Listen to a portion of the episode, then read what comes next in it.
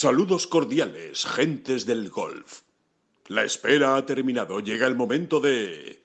Bola provisional. Saludos desde Tulsa.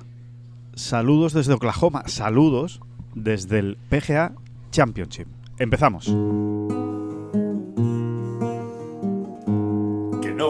Son las flechas la culpa del indio, que no son las flechas la culpa del indio. Si hay viento, si llueve, no influye en el swing, no importa si es marzo, noviembre o abril. La culpa del indio, la culpa del indio, la culpa del indio, la culpa del indio.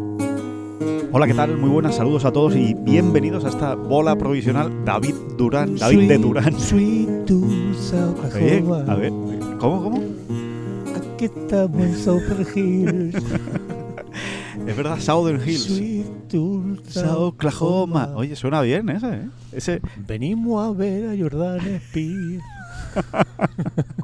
Ojo, ojo que tenemos tema musical ya para esta semana en el PGA Championship en Southern Hills. Efectivamente, como dice David, aquí estamos, estamos en el centro de prensa, en el, bueno, en el Media Center. Sweet Tulsa, Oklahoma. Soy Tulsa. Oklahoma y, y bueno, que aquí estamos, ¿no? Que primera toma de contacto va a ser un podcast eh, rapidito, va a ser un- una toma de contacto, un, un enseñarles Un eh, pim, pam, cómo están las cosas Bueno, eh, es- para son- meternos en materia. Son cuestiones de intendencia. Queremos Sí. meternos en materia rápidamente, pero es que además. El, Bueno, esto lo estamos grabando mm, en España, son las 4 menos cuarto. Aquí en, en, en Tulsa son las 9 menos cuarto. Tulsa, Oklahoma, por favor, vamos a ser Vamos a ser consecuentes. rigurosos y consecuentes durante toda la semana.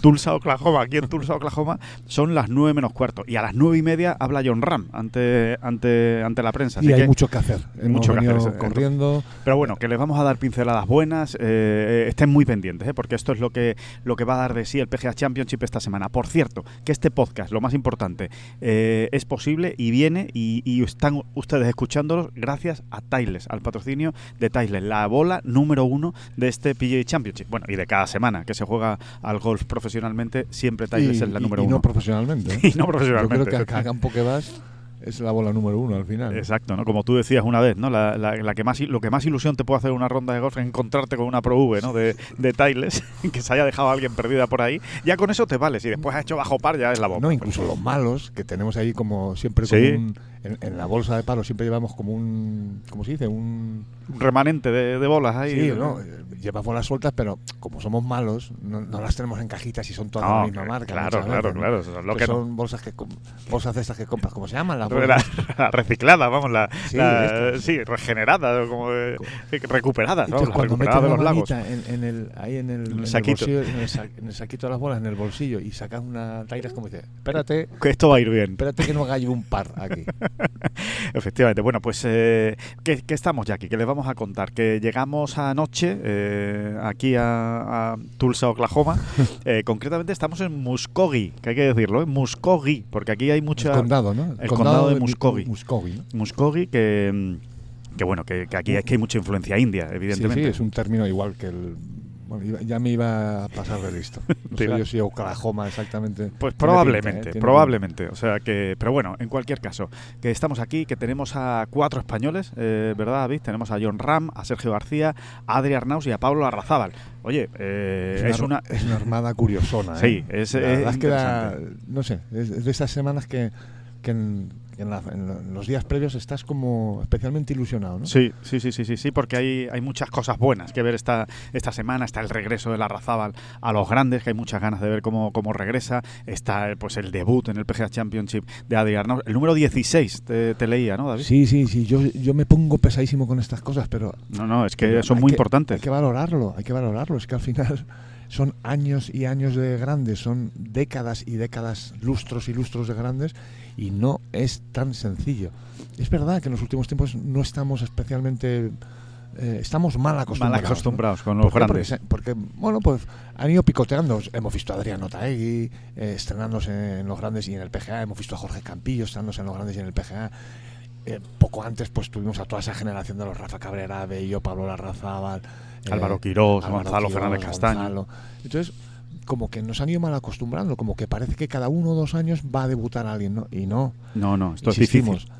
Adri Arnaus es el jugador español número 16 que debuta en un PGA. Es que son muy poquitos, son muy poquitos.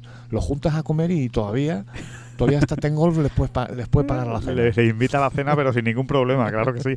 A esos 16 españoles que han jugado alguna vez el, el PGA Championship. Por cierto, que si encima ya eh, buscamos el- los españoles que han jugado los cuatro grandes, ya ahí es que realmente el, el- el núcleo es, eh, es, im- es impresionante. Muy ¿no? poquitos. Tengo el dato también por ahí, pero como no me lo acuerdo de memoria, no te lo, no te lo voy a decir. Bueno, da igual, pero Sí, sí. creo que son unos 8 por ahí o 9. No, alguno más eh, grandes, o sea, españoles con el gran slam hecho, Sí, digamos. bueno, ¿no? que hayan jugado los cuatro grandes.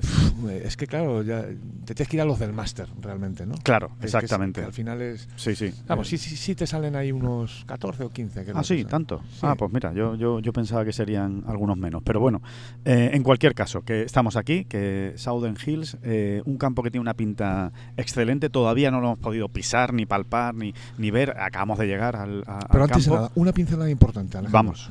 Más que por lo vamos a no engañar a nadie, más que por lo que hemos visto, que hemos visto un poquito, eh, también por lo que hemos leído, ¿no? De los compañeros Hemos de leído la mucho, sí, prensa sí. americana que, bueno, que son unos, unos fenómenos, ¿no? Por supuesto, en, en todos los días previos a, a cualquier grande.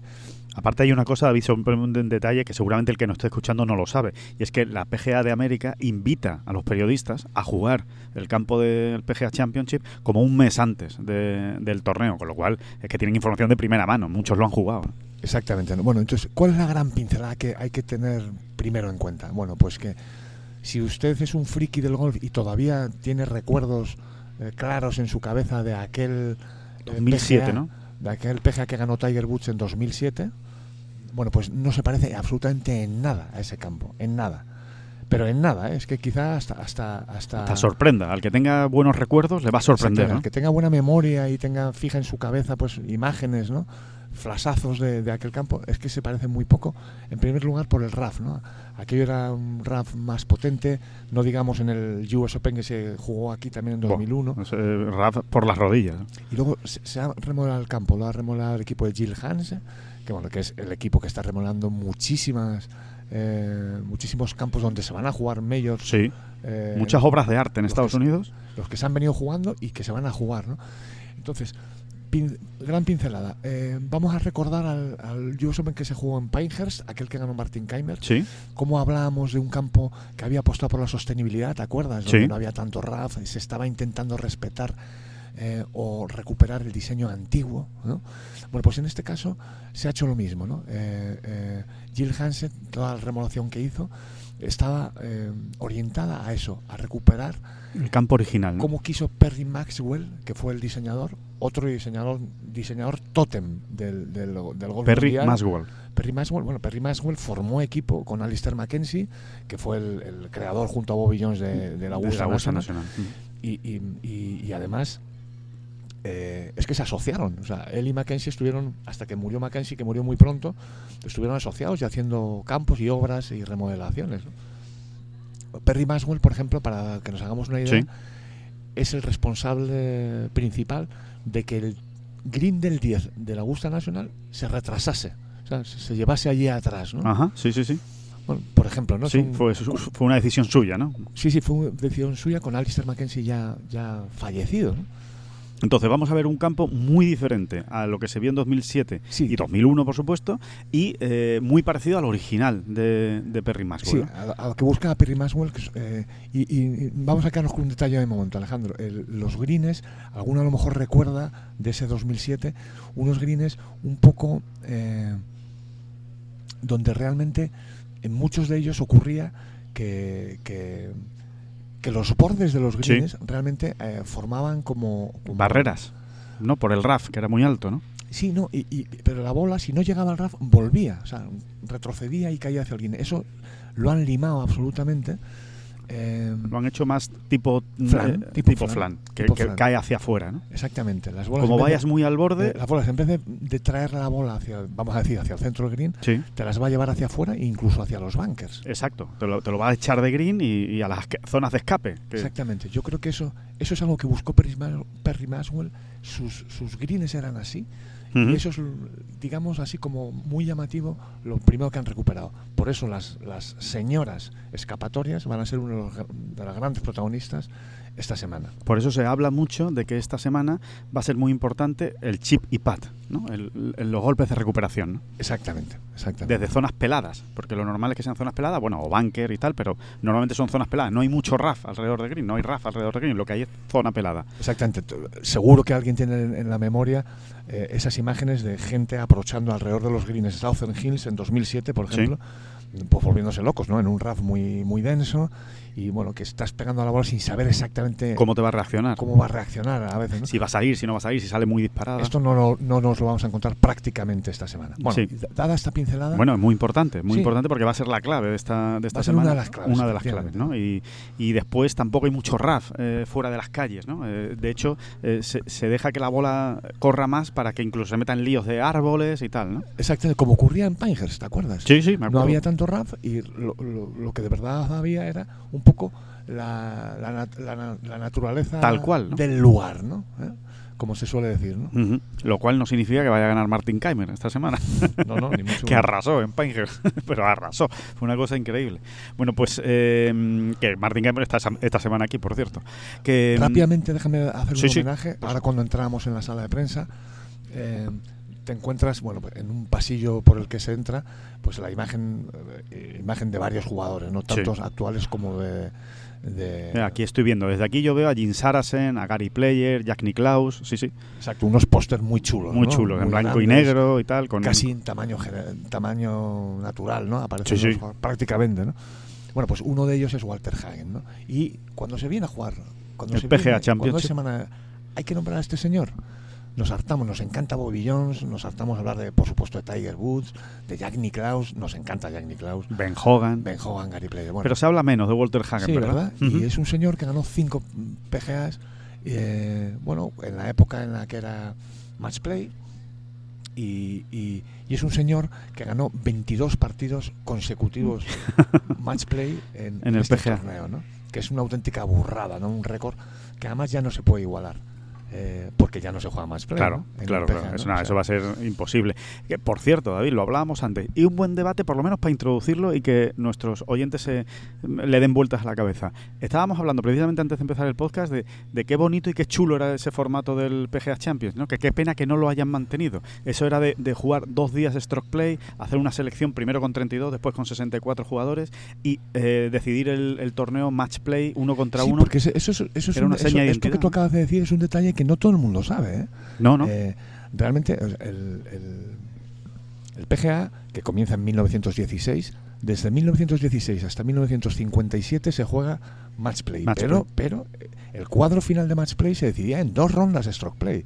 Es que era muy chulo, era un poco como los formatos de los de los amateurs. de los majors amateurs. ¿no? British Amateur, del US Open Amateur, sí, sí. Exactamente. Hombre, tenía su miga, ¿no? Tenía su miga. Sí, sí, sí, totalmente. La verdad es que eh, hubiera estado bonito que lo hubieran mantenido. No sé si algún día volverá, porque estas cosas nunca se saben por temas de televisión y demás, ¿no? Que, que al final todo lo todo influye en tanto. Pero desde luego era bonito y sobre todo era diferente, ¿no? A todos los grandes. Era una, una cosa distinta. Así que, bueno, aquí no. Aquí son cuatro rondas de stroke play, como todos saben, con un corte después de la segunda jornada.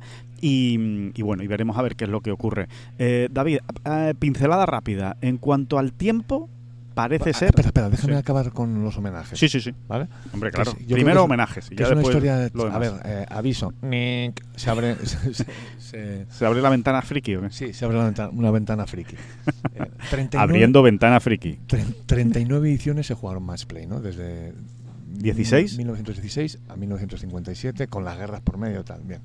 Eh, hay un récord que ya nunca nadie va a poder superar y que cumple esta semana, este mes de mayo de 2022, cumple 80 años. 80 años, ¿eh? Ni más hace, ni menos. hace 80 años, un muchacho de nombre Kai Lafun, repito, frikis, Kai, K-Y, Lafun, ¿La L- FUN cómo es? L-A-F-O-O-N, Kai Lafun, ganaba eh, su partido, concretamente ganaba a Big Bass por 12 y 11. Eh, ojo, eran partidos a 36 hoyos. ¿eh? Vale. A 36 hoyos, que Claro, esa es otra. ¿eh? sí, Esa sí, es sí. otra. Eso yo no sé si se va a poder Eh, recuperar. Eso yo lo dudo mucho. Eso sí que es imposible. Ganaba por 12 y 11. Alguna otra vez se vio otro 12 y 11, pero esa fue la última vez que se consiguió justo hace 80 años. Es un récord que ahí quedó y que nadie va a poder batir. No, imposible. Eso, eso El señor Tiger, ¿no? El señor Tiger no lo va a poder batir. El señor Scheffler, No. No. El señor Ram, no, no lo Morikawa, van a poder batir. no. Morikawa, no lo van a poder batir porque mientras no se muestre lo contrario, eh, esto se va a ser jugando nuestro play, que por otro lado tiene su sentido Sí, también. tiene todo el sentido. Bueno, Kayla Fun, acabo rápido. Kayla Fun, cuidado. Kayla Fun era un auténtico personaje. Eh, ya está usted buscando ahí en Wikipedia. Kayla todo el Fun. mundo buscando en Wikipedia. No, porque es que es una, una historia muy curiosa. Daría para muchos minutos, pero no los tenemos. Bueno, era un jugador absoluto, era un, per- un auténtico personajazo del mundo del golf.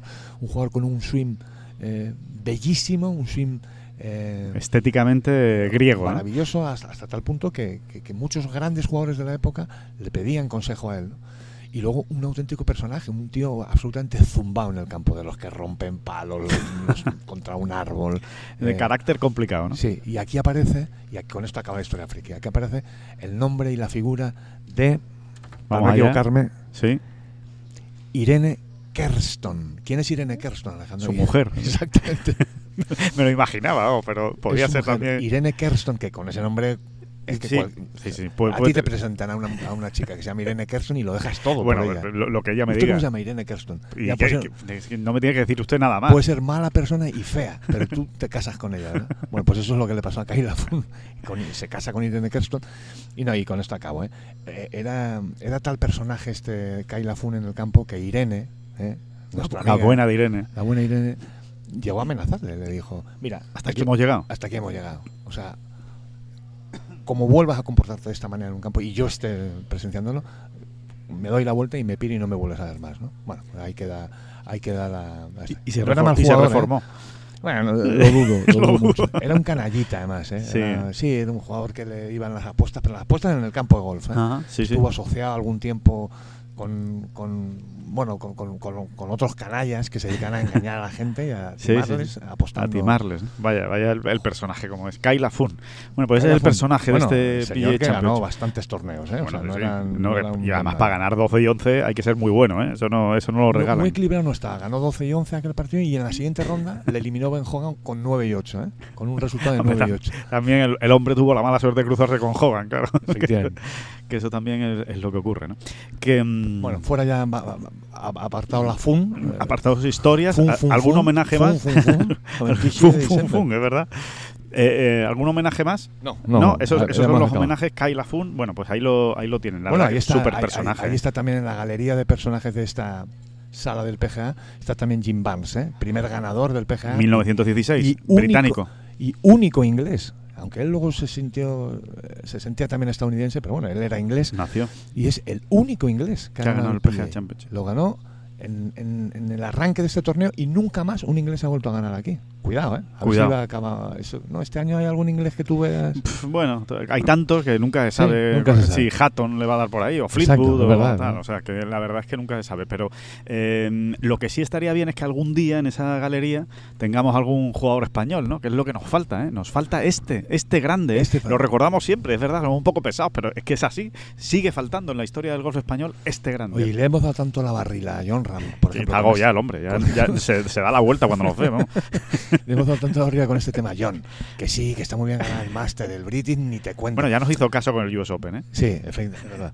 Eh, pero, pero le damos mucho la barrila. Y ya un día yo creo que por quitar, para que nos quitásemos, hombre, no estaría mal ganar el PGA y conseguir el Gran Slam para España. Oye, pero no es ninguna tontería, ¿eh? No, no, eh, eso es una, es un, es una falta que queda ahí, ¿no? En el, en el palmarés del, del golf español, que es un gran palmarés en los grandes, en el golf español. Cuidado, ¿eh? Es que tenemos muchas victorias, Masters, Open, Open británico. Oye, pe- pensemos una cosa. Australia, por ejemplo, no consiguió cerrar su Gran Slam Hasta Adam Scott. hasta Adam Scott en 2013, cuando Adam Scott gana el Masters, es el primer australiano que lo gana, y hasta 2013 Australia, ¿eh? la gran Australia, no, no cerraba su Gran Slam. Pues Sí, que, que no es fácil. ya que- que- nos toca a nosotros, ¿no? Ya nos toca, sí, sí, nos toca porque estamos en ese, en ese escalón y ojalá, ojalá sea esta semana. Eh, recuerden, ¿eh? John Ram, Sergio García, Adri Arnaus y eh, Pablo Arrazábal. Bueno, no vamos a alargarnos mucho más, eh, David, porque ya les decimos ¿Quieres que... que te cuente algo más de Kyla Fun? ¿Quieres que te cante algo? No, no, no, no. el- el- bueno, sí, cantar siempre, cantar siempre, por favor. Cantar siempre. Que el...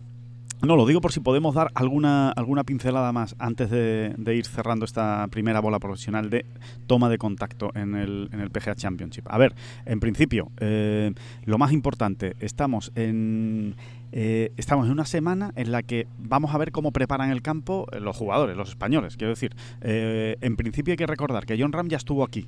Estuvo jugando eh, dos días, jugó además, ¿eh? lunes y, y- y martes. eh, estuvo jugando 36 hoyos. Además, compartió con Jordan Speed y Justin Thomas, que no está mal, ¿eh? salir a jugar con esos, con esos otros dos, eh, el, el PGA Championship. Eh, que la Razábal lleva aquí ya desde el fin de semana, que le perdieron los palos, pero que ya los tiene aquí. Que Adri Arnaus vino la semana pasada para preparar la, Estuvimos hablando con él en, el- En la última bola provisional, ahí estaba Adri. Y que Sergio García, vamos a ver, Sergio García es el único de los españoles que conoce este campo, que lo ha jugado, aunque haya cambiado tanto, ¿no? Pero Ha cambiado mucho. Sergio García vivió aquí uno de sus primeros. Vamos, está también en la historia en Tengolf. ¿eh? Bueno, lo recordamos rápidamente. ¿no? En, en el US Open de 2001 salió Sí. aquí el domingo a un golpe de los líderes y, y no tuvo un gran domingo. Y, y bueno, no, no tiene grandes recuerdos de este campo en ese sentido. ¿no? Y luego, muy importante en el- también en. En la, en la trayectoria de Sergio. Cumple su grande número 93. eso es, también ese está la historia en es ¿eh? bestial. La recordamos también de pasada.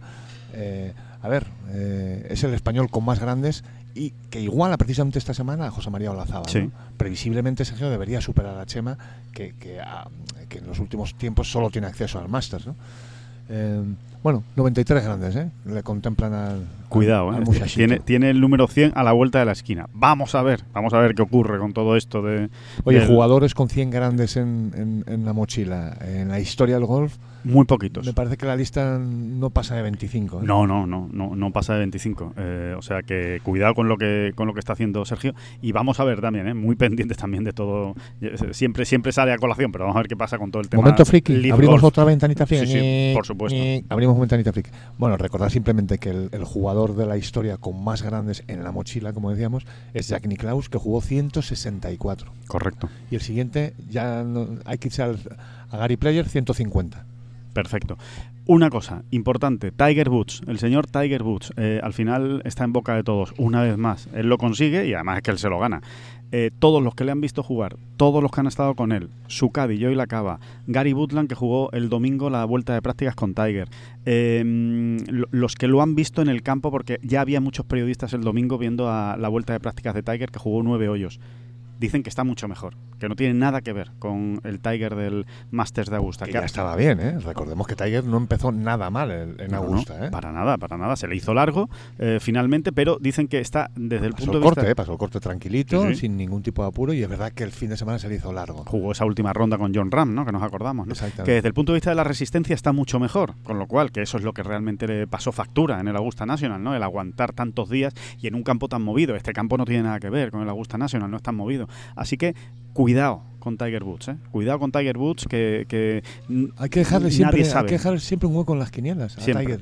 Sobre todo cuando mm, todas las noticias que te van llegando son estas, ¿no? Que se le ve bien, que se le ve tranquilo, que se le ve... que está muy fino con el juego corto, eh, que es muy importante en este campo, que él además lo habrá preparado. Hay que tener en cuenta que es que Tiger solo vive por y para preparar los grandes. O sea, imagínense cómo lleva ese hombre, conociendo lo obsesivo que es, además Tiger Woods, cómo lleva preparando esta cita, Southern Hills, desde, desde hace, bueno, desde que acabó el máster, ¿no? Desde el primer día que acabó el, el máster. Así que hoy también vamos a escuchar a Tiger y vamos a ver qué nos dice, ¿no? Eh, no hay, ni, hay una cosa que tenemos clara, y es que él va a decir que ha venido aquí para ganar. Eso lo tenemos claro, eso, de eso no hay ninguna, ninguna duda.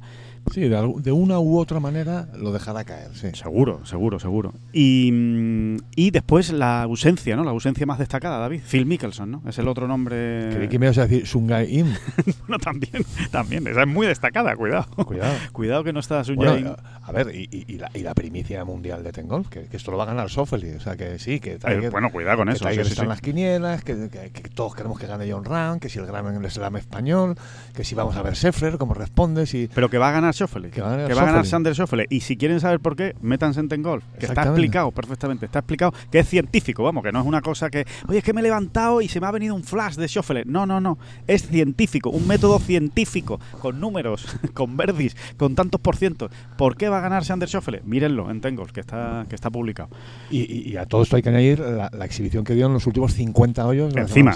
Pero, pero que se sepa que, el, que, el- que la historia estaba de antes de eso. Está escrito, es que es una cosa muy curiosa, ¿no? El, el- el viernes, cuando él estaba sufriendo para pasar el corte, vamos, cuando ya no iba a pasar el No lo corte, iba a pasar. eh, eh, ya, ya estaba sacado ese dato, ¿no? Esa es historia. una cosa muy curiosa. ¿no? Ya, ya, ya estaba eh, puesto el titular de Sander Schauffele va a ganar el PGA Championship. Sí. Y después hace todo lo que hizo el fin de semana en el Byron Nelson. ¿no? Bueno, las casualidades. Pero mírenlo, que el método científico, insistimos, que no es una chaladura. Que, mm, eh, por cierto, bueno, eso, eh, simplemente que Mickelson no está, que evidentemente, bueno, en boca de todos es el campeón defensor, ¿no? Y, al final él ha decidido no jugar. Eh, evidentemente por todo el ruido que hay alrededor suya, por toda la que está. Y por detalles que también cuentan los medios americanos y que son interesantes, y es que no está jugando bien. Pero seguramente no está jugando bien por todo lo que tiene encima en la cabeza, que realmente es muy complicado. Es una pena, ¿eh? Una pena realmente que Mickelson, después de hacer historia el año pasado, no esté en este PGA Championship. Pero, eh, bueno, así vienen la- las cosas. Ya, ya, ya veremos eh, cuánto se le echa de menos. Es un borrón, es un borrón en la historia del golf. ¿eh? Eh, ojo, los borrones no son siempre culpa exactamente de alguien. Pues aquí se reparten culpa Todos, todos, sí. fundamentalmente él, ¿no? el propio Mickelson, que, que- Es el que se metió en el jardín. sí, que se ha enredado, se ha enredado, ¿no? O sea, se le ha reliado el asunto Sí, y la vida, ¿no? Un poco. Exactamente.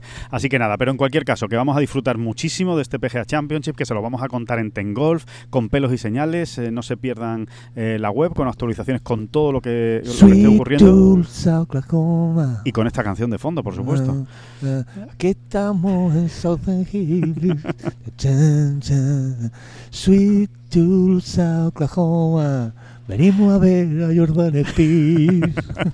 Bueno, que sepan que este podcast, esta bola provisional especial del PGA Championship, ha sido posible gracias a Tiles, al patrocinio de Tiles, la bola número uno del eh, PGA Championship. Así que muchas gracias a todos por escucharnos. Aquí seguimos en Tulsa toda la semana, Tulsa, Oklahoma. Eso te iba a decir, Tulsa, Oklahoma. es mentira de las orejas, si no lo digo. Tulsa, Oklahoma, toda la semana para contarles lo que haya por aquí. Así que nada, el próximo jueves ya volvemos con otro podcast. Muchísimas gracias, muchísimas gracias, David Durán. No, no, la gracia a usted siempre, incluso aquí, en Tulsa, Oklahoma.